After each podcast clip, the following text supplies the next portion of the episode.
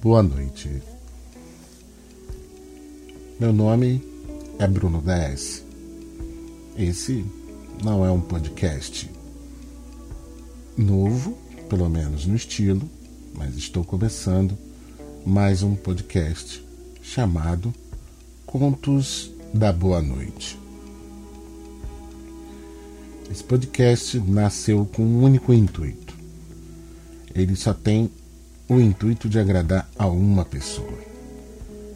O nome dessa pessoa é Renata, minha esposa, que gosta de ouvir, ou melhor dizendo, gosta de dormir ouvindo a minha voz.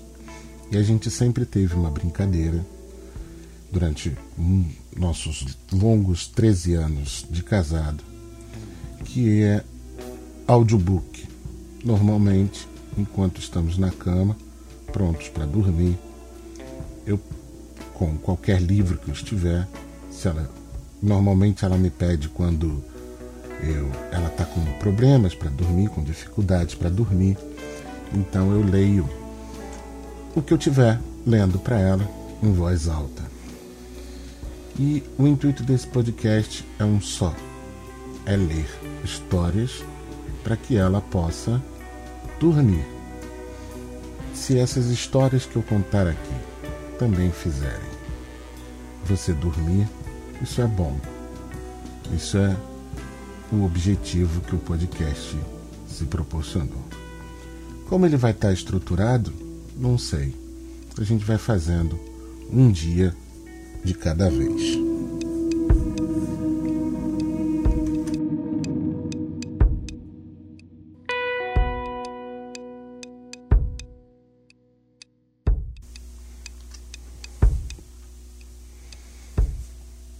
O primeiro texto que eu quero ler aqui é uma crônica escrita por Adele Lazarin, foi publicado no site Conte Histórias, e o nome dessa crônica é As Armadilhas do Feijão Carioca.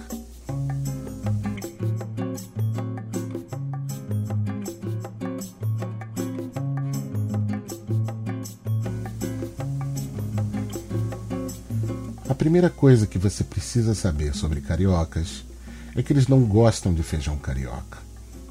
Ironicamente, o feijão mais gostoso deste país não é tão apreciado assim na cidade que leva o mesmo nome. No Rio de Janeiro, o feijão mais adorado é aquele preto, usado principalmente na feijoada. O que para mim é uma tristeza sem fim é importante que você saiba que existe outra fonte de alegria em minha vida além do macarrão e da pamonha, que é o nosso prato brasileiro mais tradicional: arroz e feijão. Quando criança, era famosa entre meus familiares por conseguir comer um quilo de arroz e feijão tranquilamente. Estou pagando por essa regalia gastronômica agora, aos quase 30. Fontes de chocolate do Willy Wonka? Esquece. Me deu uma bacia de feijão carioca e eu me ajoelho aos seus pés. Mas veja bem, feijão carioca. Hoje em dia, lágrimas escorrem por minhas faces ao ter que entrar em um restaurante e não encontrar meu amado feijão. Minhas refeições são incompletas e o arroz não tem mais o mesmo sabor. Não pensei que teria que passar por essa aprovação quando mudei para cá. E a minha única pergunta é: por que esse nome? Você me iludiu, Rio de Janeiro, mas ainda te amo.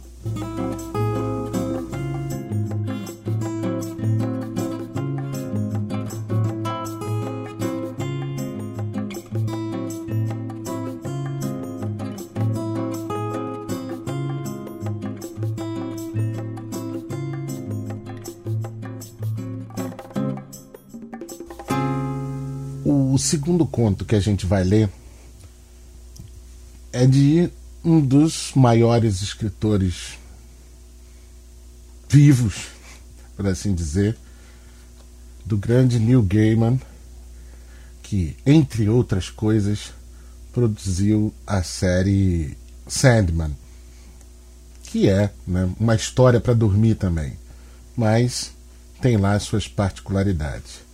Mas eu vou ler aqui um conto que está no livro Coisas Frágeis, que é um livro de contos do Neil Gaiman. O conto que eu vou ler chama-se Golias.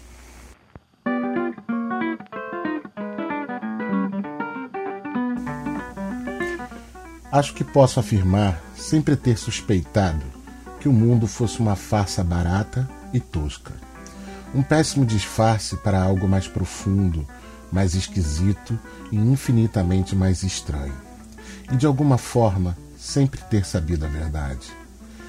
Mas acho que isso é apenas o que o mundo sempre foi. E mesmo agora que eu sei a verdade, como você vai saber, meu amor, se tiver lendo isso? Continuo achando o mundo barato e tosco. Um mundo diferente, tosco diferente. Mas é o que me parecem. Eles dizem, esta é a verdade. E eu pergunto, é só isso? E eles respondem, mais ou menos, basicamente, até onde sabemos.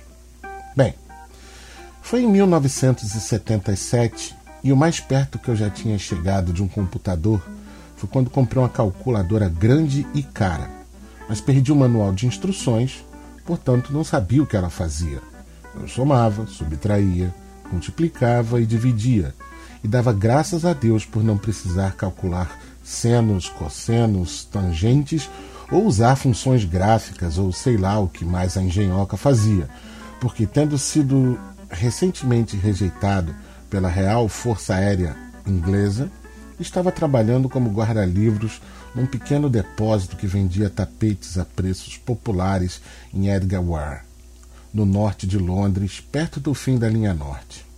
Eu fingia não me incomodar sempre que vinha um avião no céu, mas não me importar com a existência de um mundo do qual meu tamanho me impedia de fazer parte. Eu simplesmente anotava números num grande livro contábil. Estava sentado nos fundos do depósito, à mesa que eu usava como escrivaninha quando o mundo começou a derreter. Sério, era como se as paredes, o teto, os rolos de carpete e o calendário do News of the World com uma moça seminua fossem todos feitos de cera, começassem a escorrer, misturando-se em uma coisa só. Eu podia ver as casas, o céu, as nuvens e a estrada lá fora, e tudo aquilo escorria e gotejava, e por trás só havia escuridão.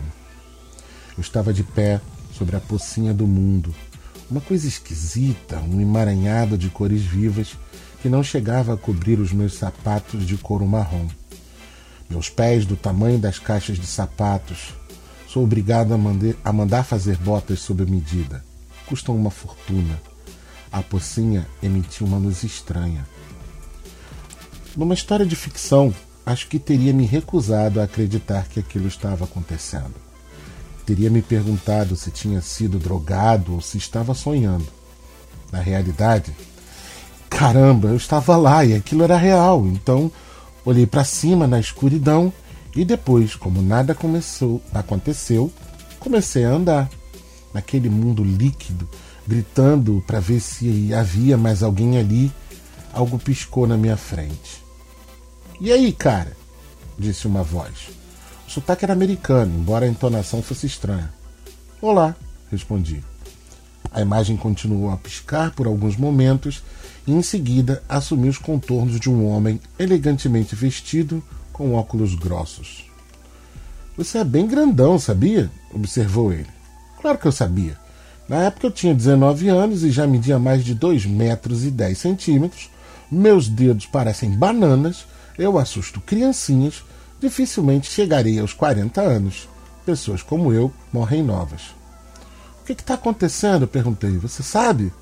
Um ataque inimigo atingiu uma unidade de processamento central, contou ele. 200 mil pessoas conectadas em paralelo viraram churrasco. Temos um mirror preparado, é claro, e tudo estará funcionando novamente num instante. Você só está flutuando aqui por alguns nanosegundos até que Londres volte a processar. Você é Deus? Perguntei. Nada do que ele dissera fazia o menor sentido para mim. Sim, não, não exatamente. Pelo menos não como você imagina. E aí o mundo estremeceu e me vi indo para o trabalho de novo naquela manhã. Tomei uma xícara de chá e tive o mais longo e estranho ataque de déjà vu da minha vida. Vinte minutos durante os quais eu sabia tudo o que todos iam fazer ou dizer. E aí passou e o tempo voltou a correr normalmente, um segundo após o outro, como se espera que eles façam. E as horas passaram, e os dias, e os anos.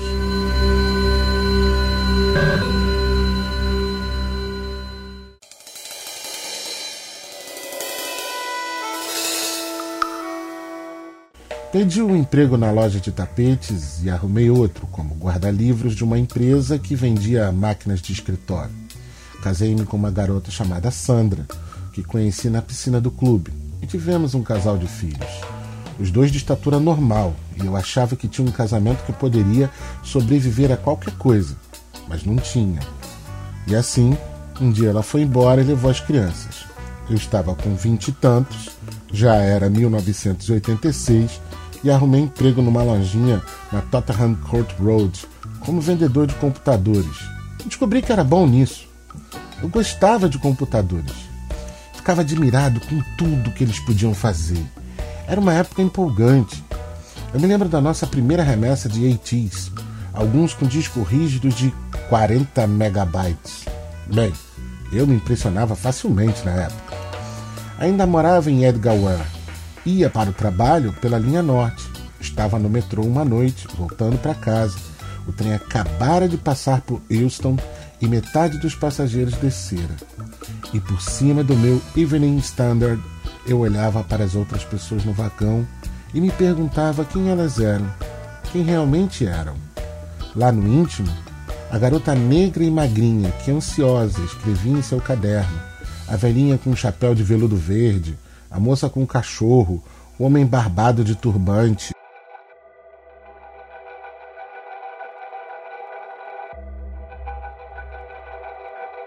O trem parou no túnel. Bem, foi o que pensei que tivesse acontecido. Pensei que o trem tivesse parado. Tudo ficou silencioso. E aí, o trem passou por Houston e metade dos passageiros desceu. E aí, o trem passou por Houston e metade dos passageiros desceu. E eu olhava para os outros passageiros e me perguntava quem eles realmente eram. Lá no íntimo, quando o trem parou no túnel e tudo ficou silencioso, e aí tudo estremeceu tão forte que eu pensei que outro trem tinha batido no nosso. E aí o trem passou por Houston e metade dos passageiros desceu, e aí o trem parou no túnel e aí tudo ficou o serviço voltará à normalidade assim que for possível, sussurrou uma voz dentro da minha cabeça. E dessa vez, quando o trem diminuiu a velocidade e começou a se aproximar de Houston, eu me perguntei se tinha enlouquecido. Senti que estava preso num loop de vídeo. Eu sabia que aquilo estava acontecendo, mas não podia fazer nada para mudar, nada para sair daquele estado. A garota negra sentada ao meu lado me passou um bilhete. A gente morreu? Dei de ombros, não sabia, parecia uma boa explicação. Lentamente tudo foi ficando branco. Não havia chão sob meus pés, nada acima de mim, nenhum referencial de distância ou de tempo. Eu estava num lugar branco e não estava só. O homem usava óculos grossos e um terno que parecia ser um Armani. Você de novo? perguntou. O grandalhão. Acabei de falar com você. Acho que não, eu disse. Foi a meia hora quando o ataque nos atingiu. Na fábrica de tapetes? Foi há anos, muito tempo atrás. Foi há cerca de 37 minutos. Estamos processando em modo acelerado desde então, tentando ajeitar as coisas enquanto pensamos em soluções potenciais. Quem desferiu o ataque? A União Soviética? Os iranianos? Alienígenas, ele respondeu. Ah, você está brincando. Pelo que me consta, não. Já estamos mandando sondas há uns 200 anos. Parece que algo seguiu uma delas na volta. Ficamos sabendo quando aconteceu o primeiro ataque. Levamos bem uns 20 minutos para preparar e implementar um plano de retaliação. Por isso estamos processando em modo acelerado. A última década pareceu estar voando. É, acho que sim. Foi por isso. Nós a passamos bem depressa, tentando manter uma realidade comum enquanto coprocessávamos. E o que vocês vão fazer? Contra-atacar, acabar com eles. Mas vai levar um tempo. Ainda não temos o equipamento. Precisamos construí-lo.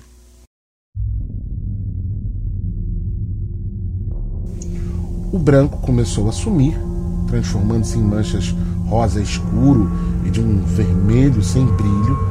Abri os olhos. Pela primeira vez, sufoquei. Era informação demais.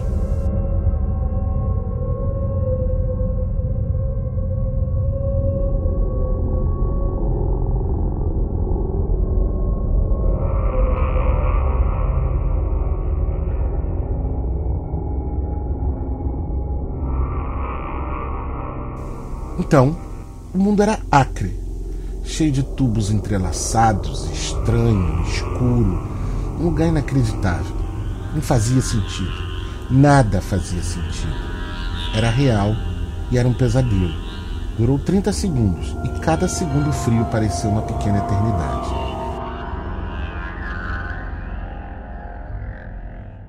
E aí o trem passou por Easton e metade dos passageiros desceu. Comecei a conversar com a garota negra do caderno. Seu nome era Susan.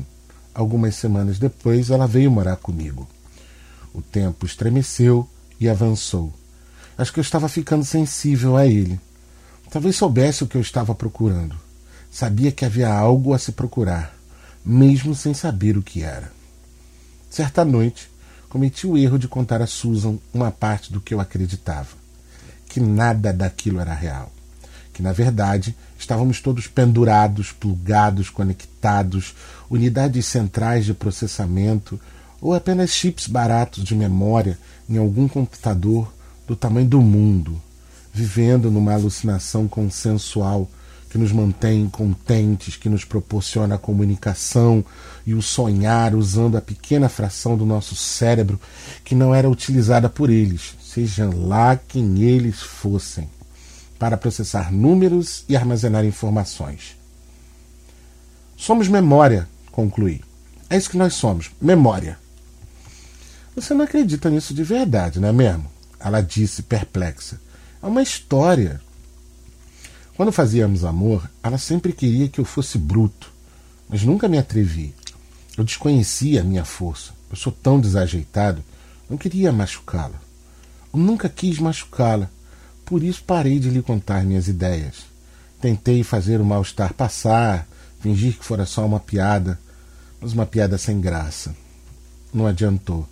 Ela se mudou no fim de semana seguinte. Senti falta dela, profunda e dolorosamente. Mas a vida continua. Os momentos de déjà vu aconteciam mais frequentemente. Momentos gaguejavam, soluçavam, falhavam e se repentiam. Às vezes, uma manhã inteira se repetia. Uma vez perdi o dia todo. O tempo parecia estar desmoronando por completo. Então, acordei certa manhã e era 1975 de novo. Eu tinha 16 anos e depois de um dia infernal na escola, saí e fui até o escritório de recrutamento da Força Aérea Inglesa, ao lado do restaurante turco na Chapel Road. Você é bem alto, comentou o oficial de recrutamento. De início, achei que fosse americano, mas ele afirmou ser canadense. Usava óculos grossos. Sim, eu disse. E você quer voar? Mais do que tudo. Eu parecia ter uma vaga lembrança de um mundo no qual eu esquecera que queria ser piloto de avião, algo que eu achava tão estranho quanto esquecer o meu próprio nome. Bem, explicou o homem de óculos grossos. Vamos precisar ignorar algumas regras, mas vamos pôr você no ar bem rápido. E ele estava falando sério. Os anos seguintes passaram muito depressa. tive a sensação de viver todos eles em aviões de vários tipos. Apertado em cabines minúsculas, em assentos onde eu mal cabia, mexendo em botões pequenos demais para os meus dedos.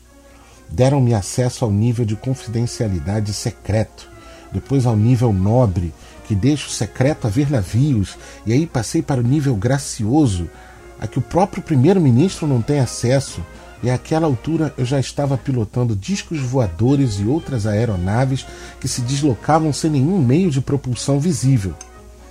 Comecei a namorar uma garota chamada Sandra e nós nos casamos, porque assim teríamos direito à moradia de casal, que era uma bela casa geminada perto de Dartmoor. Nunca tivemos filhos. Avisaram-me que existia a possibilidade de eu ter sido exposto à radiação suficiente para fritar minhas bolas e parecia sensato não ter filho nessas circunstâncias. Não queríamos criar monstros.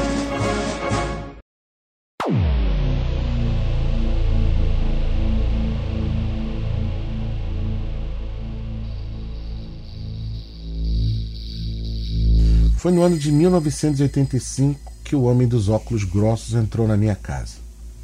Naquela semana, minha esposa estava na casa da mãe. As coisas tinham ficado meio tensas e ela saíra de casa para poder respirar. Sandra disse que eu lhe dava nos nervos, mas se eu estava dando nos nervos de alguém, acho que era nos meus mesmo. Parecia que eu sabia o que ia acontecer o tempo todo. Não só eu, parecia que todos sabiam o que ia acontecer. Como se fôssemos sonâmbulos, vivendo a vida pela décima, vigésima ou centésima vez.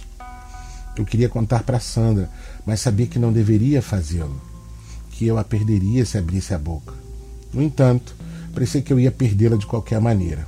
Assim, eu estava na sala de estar vendo The Tube no Channel 4 e tomando chá e sentia pena de mim mesmo. O homem dos óculos grossos entrou na minha casa, como se fosse a dele, e olhou para o seu relógio. Muito bem, é hora de ir. Você vai pilotar algo bem parecido com um PL-47. Nem quem tinha o nível gracioso deveria saber do PL-47. Eu pilotara um protótipo algumas vezes, parecia uma xícara e voava como uma daquelas naves de guerra nas estrelas. Não seria melhor deixar um bilhete para Sandra? Eu perguntei. Não. Vamos, sente-se no chão, respire profunda e regularmente. Inspire, expire. Inspire expire. Nunca me ocorreu discutir com ele ou desobedecer-lhe. Sentei no chão e comecei a respirar lentamente, inspirando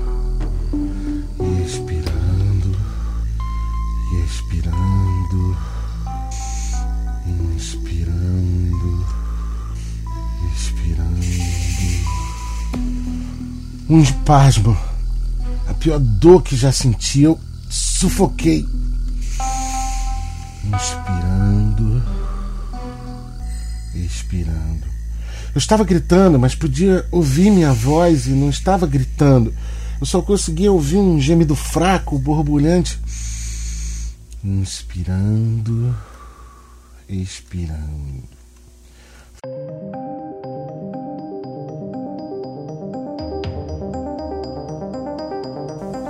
Foi como nascer, nem confortável nem prazeroso. Foi a respiração que me fez suportar toda a dor, a escuridão e o borbulhar nos pulmões. Abri os olhos.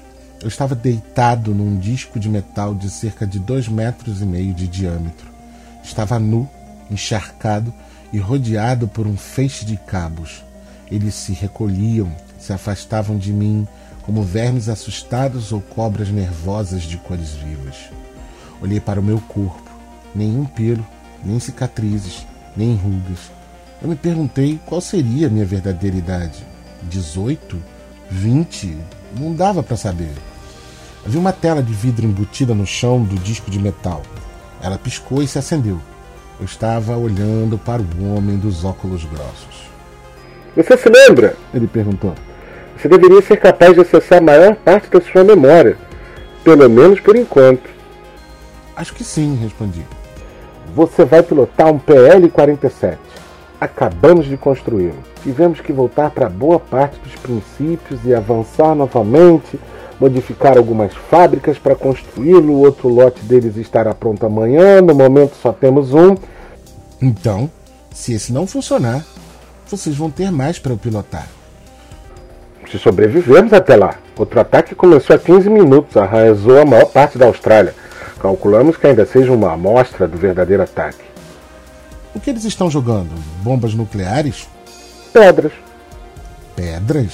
Pedras, asteroides, dos grandes.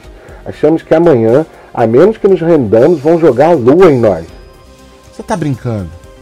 Quem dera. A tela se apagou. O disco de metal sobre o qual estava começou a navegar através de um emaranhado de cabos e um mundo de pessoas nuas adormecidas. Ele deslizou sobre angulosas torres de microchips que acabavam em pontas de silicone de brilho suave. O PL-47 estava à minha espera no alto de uma montanha de metal.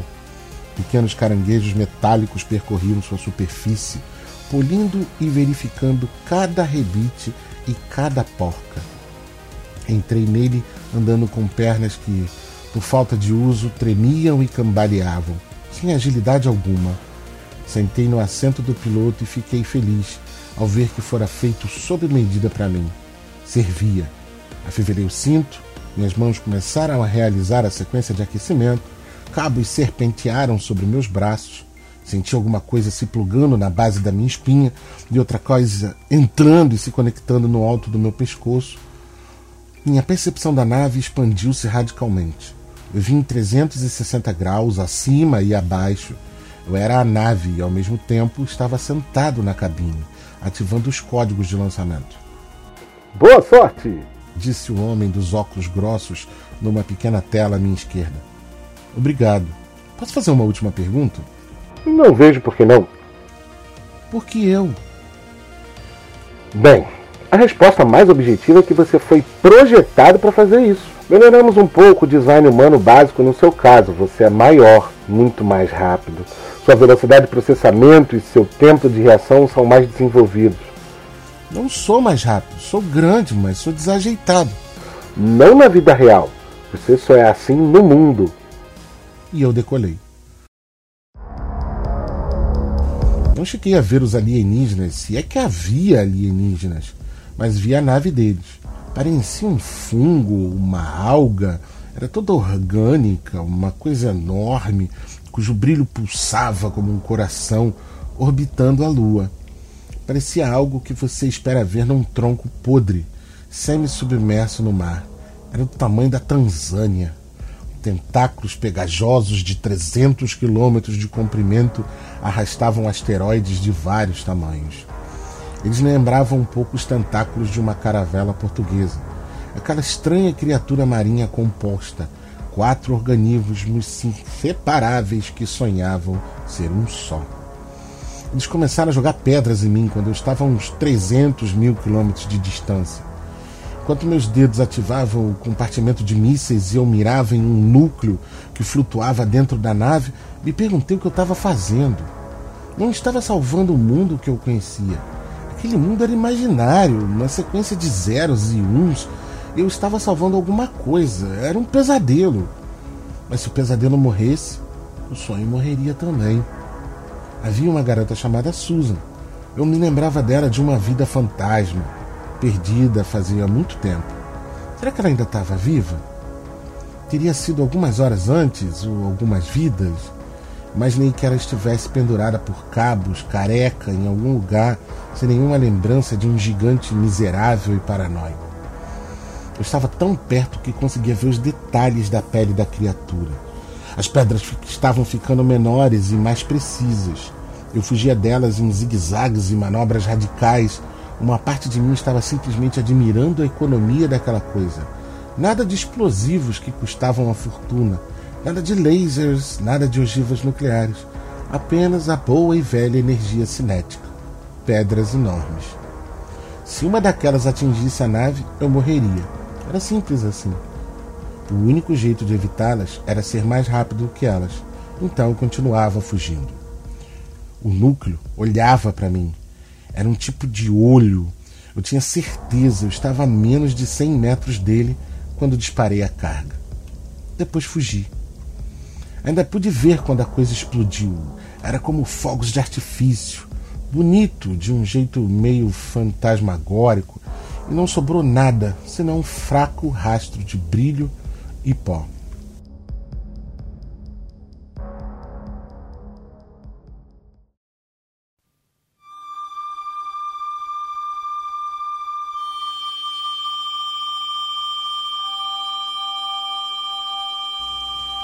Consegui! Gritei. Consegui! Consegui, caralho! A tela piscou. Os óculos grossos estavam me olhando. Não havia mais um rosto de verdade por trás deles. Apenas um semblante de preocupação e interesse, como um desenho animado borrado. Você conseguiu. Ele concordou. E agora? Como é que eu pouso essa coisa? Perguntei. Houve hesitação, então. Não vai pousar. Não projetamos a nave para voltar. Era um recurso do qual não precisávamos. Dispendioso demais em termos de materiais. E o que eu faço então? Acabei de salvar o planeta e agora eu vou morrer asfixiado aqui? Ele fez que sim. Basicamente, é isso, sim. As luzes começaram a diminuir. Um a um, os controles estavam se apagando. Perdi a percepção em 360 graus da nave. Era apenas eu, amarrado na cadeira, no meio do nada, dentro de uma xícara voadora. Quanto tempo me resta? Hum, estamos desligando todos os seus sistemas, mas você ainda tem pelo menos umas duas horas. Não vamos evacuar o, o ar que lhe resta.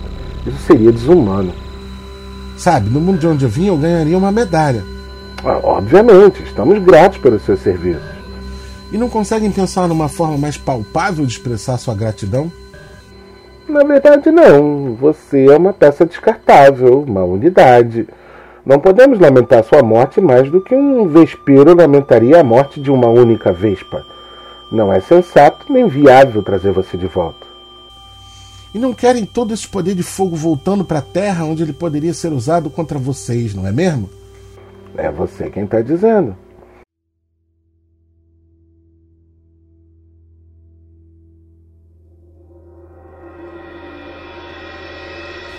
Então, a tela se apagou, sem nenhum adeus. Não ajuste o seu televisor, pensei. O problema é com a realidade.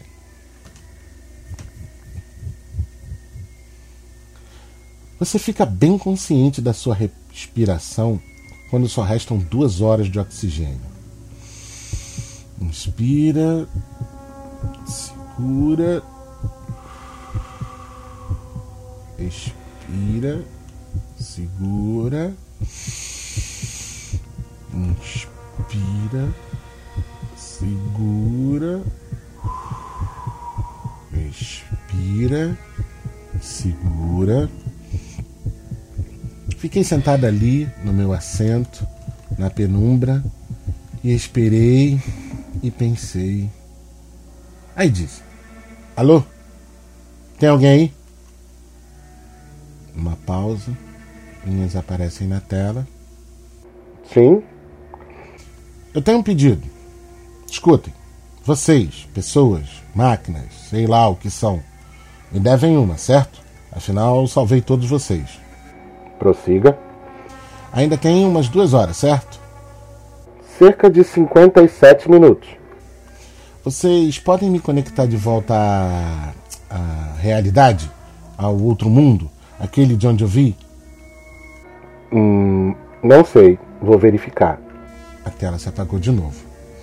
Fiquei ali respirando, inspira, expira, inspira, expira, enquanto esperava. Eu me sentia muito tranquilo. Se não fosse pelo fato de que me restava menos de uma hora de vida, estaria ótimo. A tela brilhou, não havia imagem, nem desenho, nem nada, só um brilho suave e uma voz na minha cabeça, meio fora, anunciou: De acordo. Senti uma dor aguda na base do crânio, depois escuridão por vários minutos e depois isto.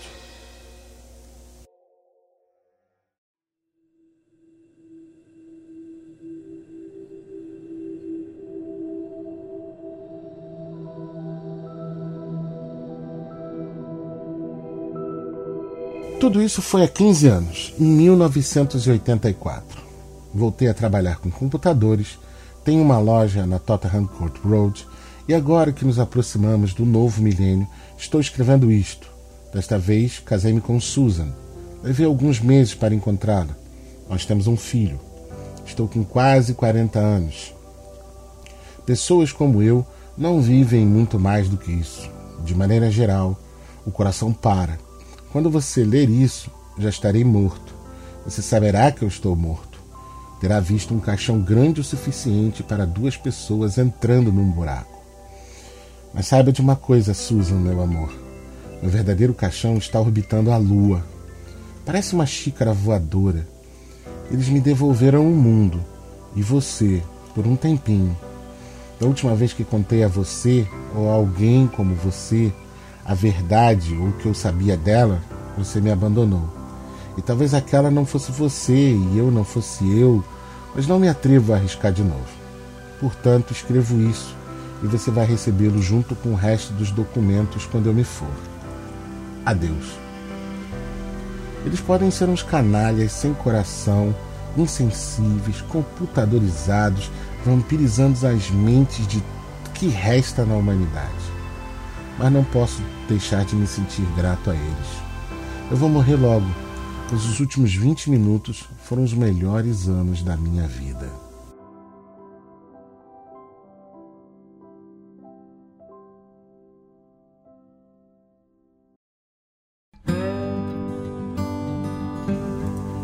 Ok, meus amigos, ok, minhas amigas, aqui a gente encerra o primeiro episódio do Contos de Boa Noite.